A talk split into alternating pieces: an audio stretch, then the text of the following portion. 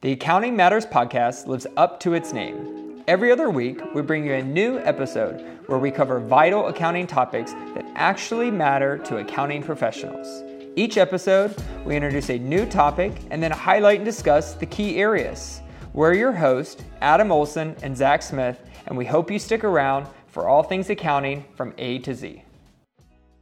From Embark's headquarters in Dallas, Texas, you're listening to Accounting Matters. I'm Adam Olson, Embark's accounting advisory practice leader, and I'm joined again in the podcast studio with Sarah Kiefer, a managing director out of our Houston office, uh, to talk about one of the most, I would say, popular, always trending topics, spe- specifically with SEC registrants, and that's around non GAAP disclosures.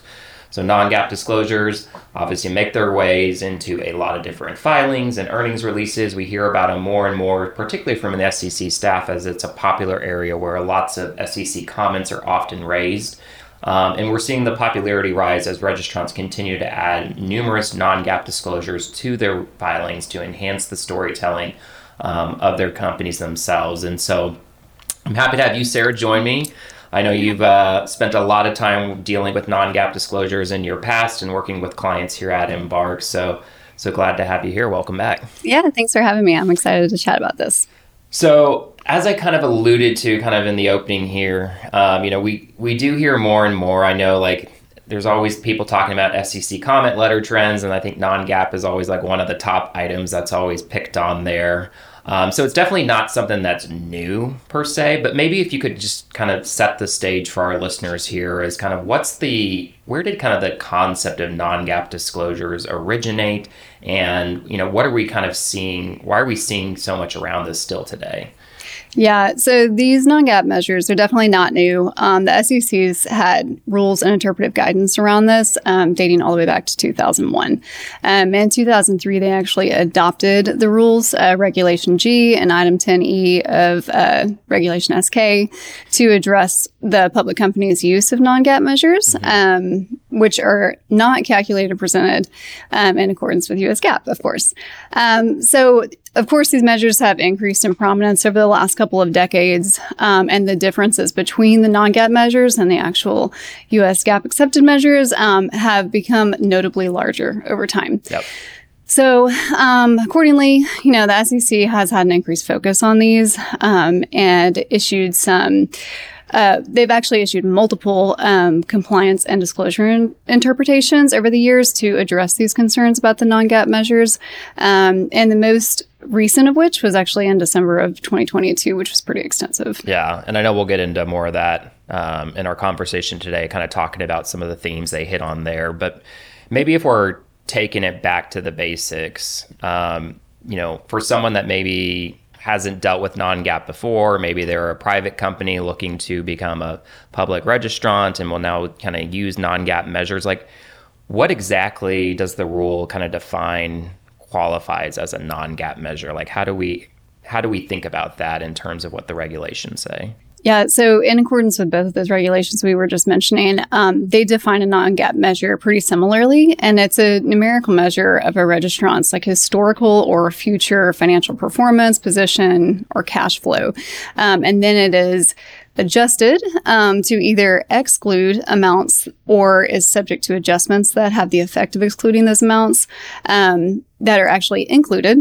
so within the actual GAAP measure, um, or vice versa, you're including adjustments that are typically excluded in the GAAP measure. Yeah, makes sense. Definitely helpful explaining that. Can you talk a bit about then what are some of the key requirements of the rules themselves around these measures? Like, what do you, you know, if you're a preparer and you're, you know, working through your company's non GAAP measures, like, what are some things that you have to keep in mind as you're thinking about some of those disclosures?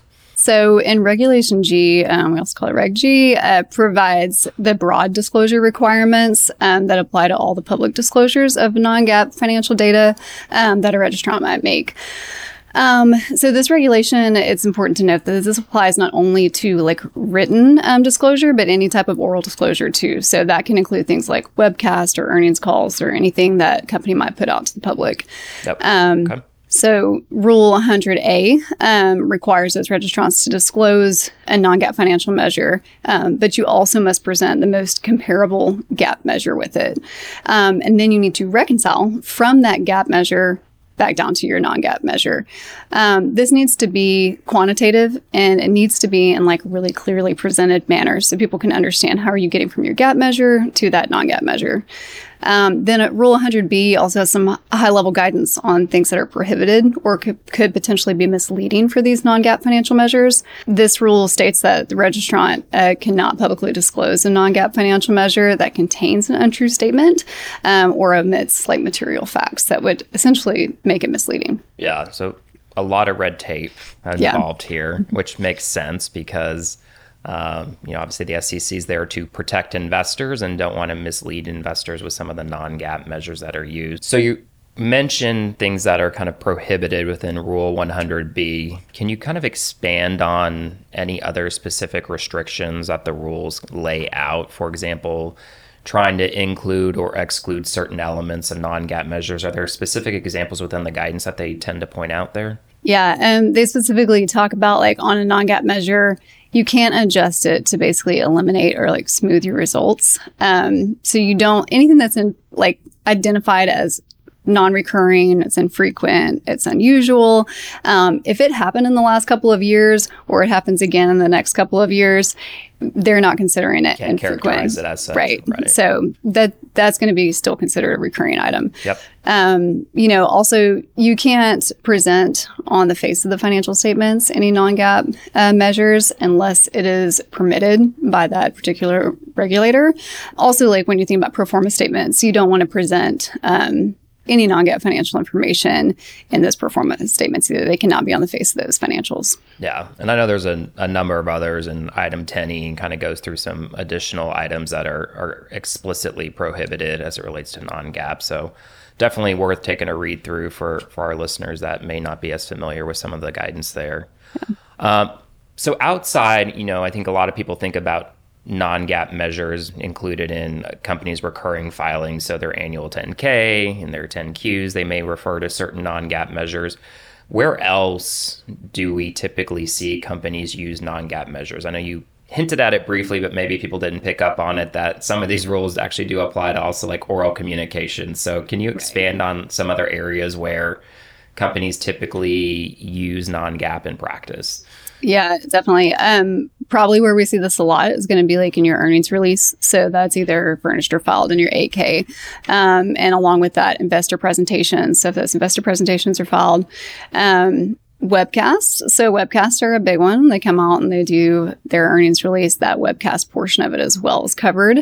Um, and then sometimes on company websites, you'll see non-GAAP measures um, on like their investor page, or you'll just see it kind of highlighted in like graphics throughout, like whatever they want to typically highlight in sure. the, on their company page or on their about page or something like that. Um, but you know, these the SEC non-GAAP presentation disclosure requirements are they can be more or less restrictive just depending on where you're actually presenting and communicating this information. Right. But just important to know that the SEC is looking at all these things, right? So That's right. could yeah it could raise into question if you're you know may not just be in your typical filings that you may be thinking of, but they're also looking at other avenues that you could be presenting non-GAAP information that potentially could mislead or um, cause investor confusion. So, right. So if we're thinking about non-GAAP measures within filings themselves, so kind of circling back to that, like where specifically in those filings do we tend to see companies kind of place these non-GAAP measures? Are there certain sections that they tend yeah. to pop up more than others? Like wh- what is what are some of the more common um, scenarios that we see with filings? Yeah. So in your 10K, you're typically going to see this in like the business section, your selected financial data, your MD&A. Um, in your Q, you're really just seeing it in your MD&A typically. Um, and then for foreign private issuers, they'll see this in Form 20F in the operating financial review section. Okay. So if a registrant moves forward and they're going to include certain non GAAP measures, let's say in their filings. I know there are additional disclosure requirements that have to kind of accompany those measures themselves. Can you talk a bit about what are some of those additional disclosures that need to actually accompany the measurement itself? Yeah, correct. I mean, there are um, additional disclosure requirements, like you just mentioned. Um, probably most notably is going to be um, the direct comparable financial measure that's actually calculated in accordance with GAAP. So, um, for example, like if you're presenting adjusted EBITDA, like net income is the most is the most closely comparable GAAP financial measure. So you need to present that as well. Then you're going to want to reconcile. So I talked about this a little bit earlier, but you're going to want to reconcile from that GAAP number back down to your non-GAAP measure, um, and it needs to be in a clearly understood format. A lot of times this is tabular, so a lot of times you're just doing a calculation step by step. Um, another thing is that registrants are going to have to disclose a statement um, for the reason that management believes that this measure is useful um, in evaluating their business, um, as well as like any other use of this measure. So if you're they're using it for any other reason, comp, anything like that, um, they need to disclose that as well. Okay. Yeah, that's helpful. And I'll I'll add because we keep kind of harping on it is that a lot of those disclosure requirements also apply. They're not just within the filings themselves. You also have to include some of these disclosures within earnings releases, investor presentations as well, so that you kind of have that full transparency around the use of those non-GAAP measures. Um, so we did kick off, and we've you know, we've talked about it throughout the conversation so far that non-GAAP measures are very popular. I think the last I read, and uh, you, you saw something similar, was like over 95% of registrants use at least one non GAAP yeah. measure. I know a lot of people are using multiple non GAAP measures yep. in their filings and other places. So clearly they're very popular. Can you maybe just explain high level, like, why do companies feel the need to include non GAAP measures? Like, what's the genesis for all this rules and regulation around this? Why, why are they so popular? Yeah, I mean, if you think about it back to basics, like all registrants have to calculate and present their financials in accordance with US GAAP. And the reason for that is for comparability and uniformity across all of the issuers. Um, but management, a lot of times, feels that the way that they're presenting non-GAAP measures actually gives investors a real insight into what their numbers and and their measures are that management actually is using to manage the business. Which um, typically, like we said before, in those disclosure requirements, they're required to say how they're using this measure and why it's important. So a lot of times, if you're wondering why they're using it, they've got to disclose that anyway. So that's in there. Um, they may even assert that these measures, you know, provide a clearer picture of what the business, is, how they're performing, um, what their position actually is. So um, a big thing is like because these measures are like deviating from GAAP, um, there's really no uniformity in this calculation. So you just see these like it just varies widely. It's kind of all over imagine. the place between the registrants. yeah, um, all the adjustments, including excluding certain things. Right, yeah. and everyone does it differently, so they just have different reasons behind their methodologies. Sure. But um, this can create confusion and unintentionally mislead investors. So um, beyond those like obvious adjustments where we're trying to provide a more meaningful insight into what a company's performance is, um, you know, there are other things where there's like industry specific metrics sometimes. So there'll be specific industries, like I know for sure, like insurance industry and stuff, they have certain adjustments um, that just provide more meaningful insight into that type of industry. Right. So sometimes you see that. You also see like forecasts and projections. Um, so management sometimes wants to present a forecast. Um, and obviously, this is not like set in stone. This is expected, right? So, um, you know, these are non-GAAP measures as well. Um, but a lot of times they want to provide that that forward-looking uh, you know, insight into their company, kind of where they think they're headed. You'll also see this with mergers and acquisitions. So this is really common. Um, we see this pretty often where uh, they want to take a look at what do the companies look like once they're combined.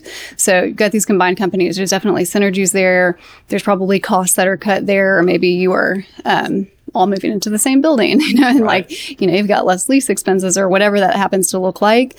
Um, so what do these synergies and potential performances look like between the two companies? So a lot of times just aligning between, um, what that would look like in the future, but those are non-GAAP measures. Um, and then sometimes we've got management that has compensation arrangement, arrangements or agreements um, that are based on certain non-GAAP measures yeah, definitely helpful there to kind of understand all the different places where non-GAAP measures might be used and the value they add for different registrants. Definitely facts and circumstances based. Um, can you just, if we're thinking about just non-GAAP measures in general, like what are some of the more common? You know, you've mentioned EBITDA and, and yeah. you know, you know, adjusted EBITDA, things like that. I would imagine are, are probably the most popular. But what are some of the, maybe some of the other measures that we tend to see? Yeah. Um, companies use frequently. Yeah. So, like you mentioned, EBITDA is super common. Um, you'll probably see this in in most uh, companies' financials. Um, you know, that's obviously just your net income. You're backing out your interest, taxes, depreciation, amortization. Um, but sometimes you'll see the adjusted EBITDA as well, to where they then take it even a step further and they're adjusting it for other items. Um, so then you'll also see something really similar to that called your adjusted earnings. So you'll see adjusted earnings pretty often. They're basically taking net income and then adding or subtracting things that are not typically in that GAAP calculation of net income. Um, so you'll see that pretty often. Um, sometimes these are like non-recurring or unusual adjustments that they'll they'll back out of earnings. Um, another one that's become pretty popular that we've seen a lot is your free cash flow. Okay. So, free cash flow is really saying, like, how much money do we have left over from operations that we can use to either like pay dividends or like pay down debt or like what do we want to use this money for? But how much can we spend? Um, so, you're taking your like uh, your operating activities, so your cash flow from operating activities, and then just backing out your capex, and that's getting you your free cash flow. Um, net debt you'll see pretty often as well. Um, it's a pretty straightforward calculation. It's essentially like, can you, it's a liquidity metric and it's saying like, can we pay all of our debts if they become due right now? Um, so you're taking all of your debt less your cash, that's your net debt. Um, so definitely a useful measure. I think it's a pretty straightforward measure. It's really easy for investors to take a look at that and be like, you know, right. can we can we get out of this if we need to? yeah, no, those are helpful and, and definitely ones that you know for sure I've seen over and over used as well. Are there any measures then that the rules call out as being kind of exclusively non-GAAP? In other words, you know, they're included in different filings or, you know, earnings releases, investor presentations, whatever, but they wouldn't be subject to all these, you know, non-GAAP rules, requirements, disclosure, things that we've talked about today. You know, earnings per share is one that I think of that comes to mind is, you know, that that's a GAAP measure. Um, so the rule might explicitly state if you're using earnings per share, you don't have to worry about some of this other stuff. Yeah, definitely. Um, there's some like when you have operating and statistical measures, you'll see things like unit sales, maybe like your number of subscribers. Um, there's also things like um, same store sales. Uh, so the revenue is presented in accordance with GAAP, but um, it's basically you're measuring just for a particular store. Right. Um, you could have um, other financial measures that are required for certain regulators. You'll see this in the banking industry a lot of the time, but um, you'll have capital ratios that are required to um, be reported to those bank regulators. Okay. That's helpful. So we've talked a bit over and over today that the SEC focuses on non-GAAP. They've, you know, it's a popular area where they issue a lot of comments, comment letters to registrants. So clearly there are challenges in applying mm-hmm. the guidance here. Um, you know, I know sometimes these measures can be intentionally or unintentionally be categorized as misleading by the SEC. Um, there's a lot of times, you know, this term of undue prominence where you're kind of trying to elevate maybe a non-GAAP measure over the traditional GAAP measures that raises scrutiny from the SEC. So, what has the SEC done to help kind of address concerns that investors might have in maybe painting a rosier picture than what true GAAP financials might suggest. Yeah. So, I mean, kind of as we were talking about earlier, like over the last 20 years, basically, the SEC has just released continual guidance on this. Um, their most recent, like CD&I, was released in December of 2022, and it really touches on a lot of what you were just talking about those misleading adjustments, potentially um, undue prominence.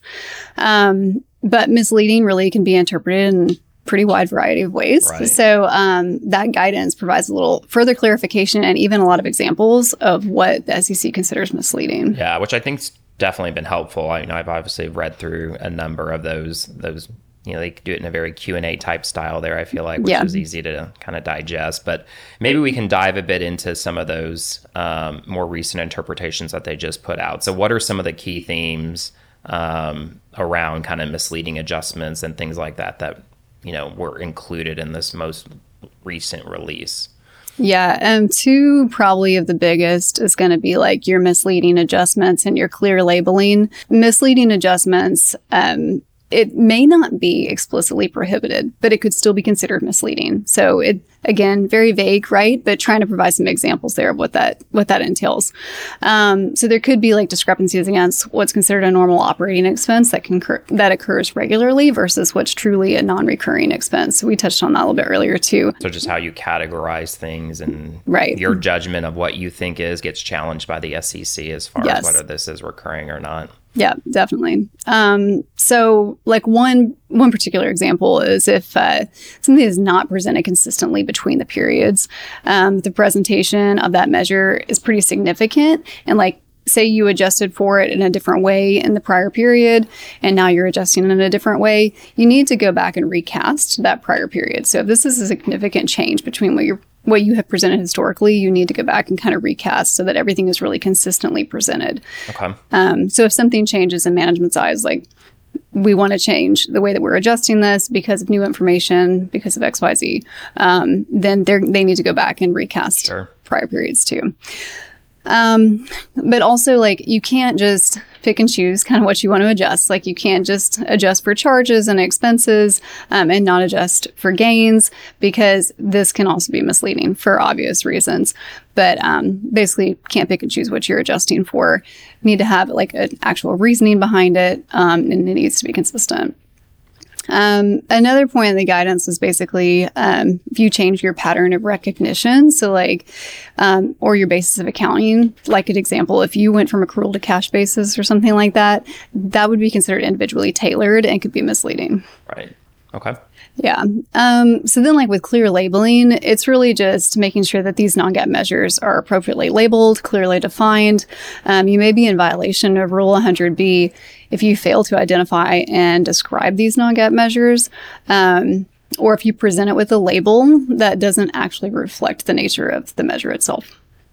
Yeah, and I know we we touched on the undue prominence. Can you just maybe expand on kind of what they hit on as it relates to undue prominence of non-GAAP measures? Yeah. So, um, in accordance with item 10E of Reg SK, um, registrants can't place any more importance on the non-GAAP measures in comparison with the GAAP measures. So, this is kind of what we talked about before. Um, but basically, there's a few different ways that you may potentially place prominence on those non-GAAP measures, um, whether it's intentional or not. One would be if you started your reconciliation with the non-GAAP measure and reconciled back to your GAAP measure. Can't do that. They explicitly state it's got to go from GAAP to non-GAAP. Yeah. Yep. Um, you cannot present a non-GAAP like income statement or reconcile back to this without um, the most directly comparable GAAP measure. Um, if you presented the non-GAAP measure before the GAAP measure, or you intentionally omitted the GAAP measure, that would be a red flag. Um, if you do any like ratio calculations with the non-GAAP measure, you also have to do it with the GAAP measure. So you've got to do both. Um, and then similarly to that, if you're going to present like a graph or chart, um, like for example, like say you're going to have a chart that shows adjusted EBITDA over the last five years or something like that, um, you're going to want to have a similar chart for for net income. Yeah. Yep.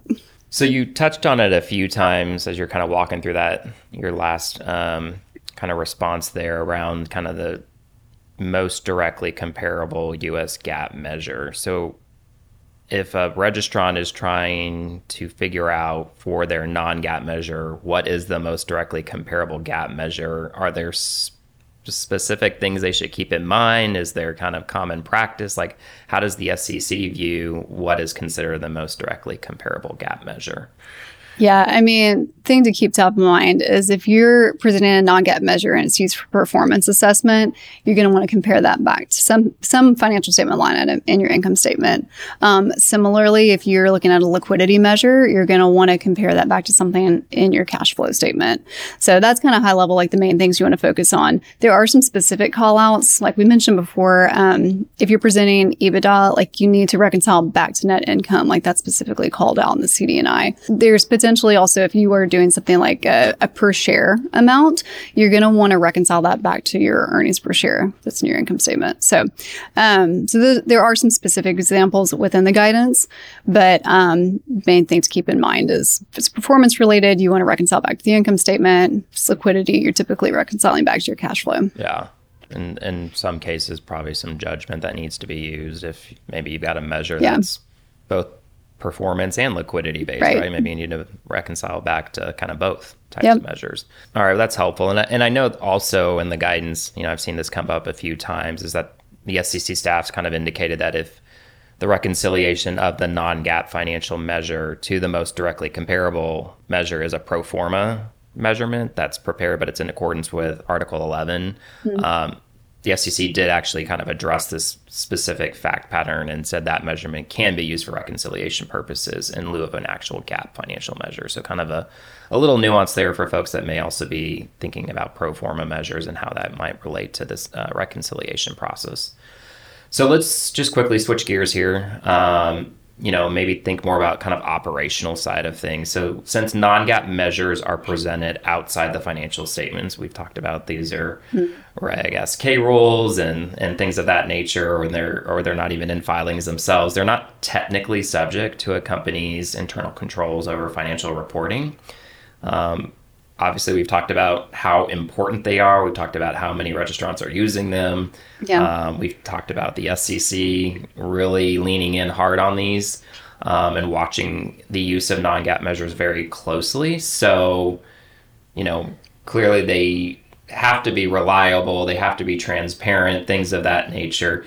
Can you talk to me then about how does management ensure that the measures and disclosures they are using in the non-GAAP space, you know, actually are reliable, aren't misleading? Like what what do they have to be thinking about? What do they put in place to kind of cover their bases there? Yeah. So, kind of like as you just mentioned, um, only really the GAAP information is going to fall under your internal controller of financial reporting. So, what's in your actual financial statements. Um, but in the case of like non GAAP measures, the preparation of these measures fall under the public company's disclosure controls and procedures.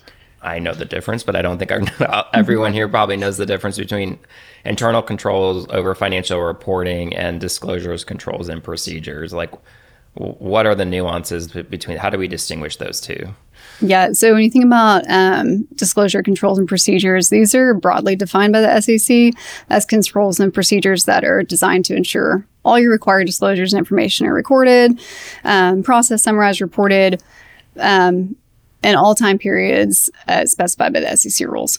So management has to evaluate um, your disclosure controls and procedures on a quarterly basis and disclose in the Form 10K or the Form 10Q whether that evaluation was effective. Okay. Um, but on the other hand, like if you're thinking about your internal controls over financial reporting, um, it's limited uh, to providing reasonable assurance about you know just reliability of your financial statements um, and the preparation of those financial statements in accordance with GAAP. Um, the objective of internal controls over financial reporting is limited there. So it doesn't extend to other forms of financial reporting. So sometimes, too, like management may want to extend um, the application of their internal controls of over financial reporting even to those non GAAP measures, just because they're so prominent a lot of times. Um, they're they're in a lot of earnings releases, you know, like we said, they're in webcasts, all this stuff. They're just, they're out there. So sometimes they want to extend their ICFR over that as well. Even if they do that, their auditors technically are still not reviewing that piece of it. Um, so it may just be covered by a management's um, review of those controls, but technically not covered by the, the auditor's review. Right, because they're just worried about stuff right in the financial statements Yeah. and the related uh, footnotes to those financial statements as far as like their their report on ICFR. Yeah. Uh, helpful there for sure. Um, and so maybe just before we close, I know we've covered a lot today, um, so appreciate all your all your insights so far. But just if I'm thinking about like everything we've covered since we've started uh, this conversation, you know, and, and trying to come up with like key takeaways for our listeners here at the end, like what are some things that you would want to point out to management teams that they kind of need to keep top of mind as it as it relates to just non-GAAP measures and disclosures? Yeah. Um, so probably top of mind is that it's you've got clarity and transparency over these numbers. Um, you're providing investors with meaningful understanding of the company's financial performance, but you want to avoid using like overly complex or confusing metrics that may mislead your shareholders. Um, you also want to be consistent. So we talked about like you can't cons- like constantly change every single period what you're including, excluding, what that looks like. Um, so you want to have just consistent measures so that as time goes on, investors can really take a look at how you're. If you were say uh, if the management is asserting that this is an important measure, um, what does that look like over time? Right. So. Um, you also want to avoid the exclusion of important items, of course. Um, you want to use comparable metrics. So make sure that you have the most directly comparable US GAAP metric. Um, make sure you have that clearly identified. Um, for forward looking information, you really want to avoid presenting non GAAP metrics that solely focus on future projections because these can be unreliable. We don't know the future always, um, and it can be misleading to investors. Um, and then you definitely, any type of explanation that management is going to put about like why this is important needs to be a plain language explanation. Um, we want to be sure that uh, this explanation very clearly describes the purpose um, and the relevance of this non-GAAP metric um, and ensures that investors like truly understand what the implications are of this metric. Yeah. If management can't articulate it well, then I'm sure the investors like right. what is happening here. Mm-hmm. That's that's probably a red flag for sure.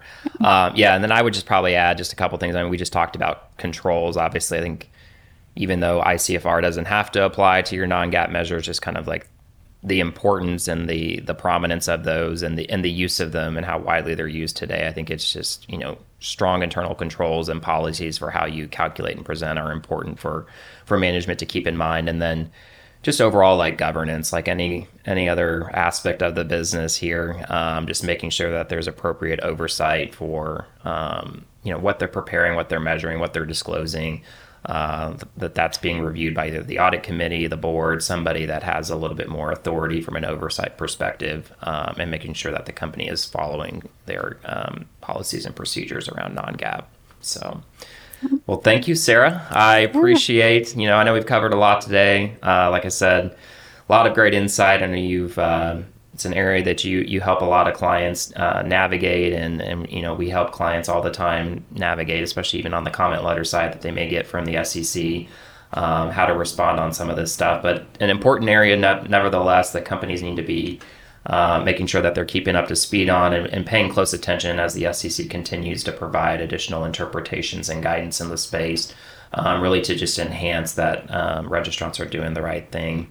Uh, but for our listeners you know definitely if you'd like to continue the conversation you know reach out to either sarah or myself on linkedin. We'd love to connect with you guys.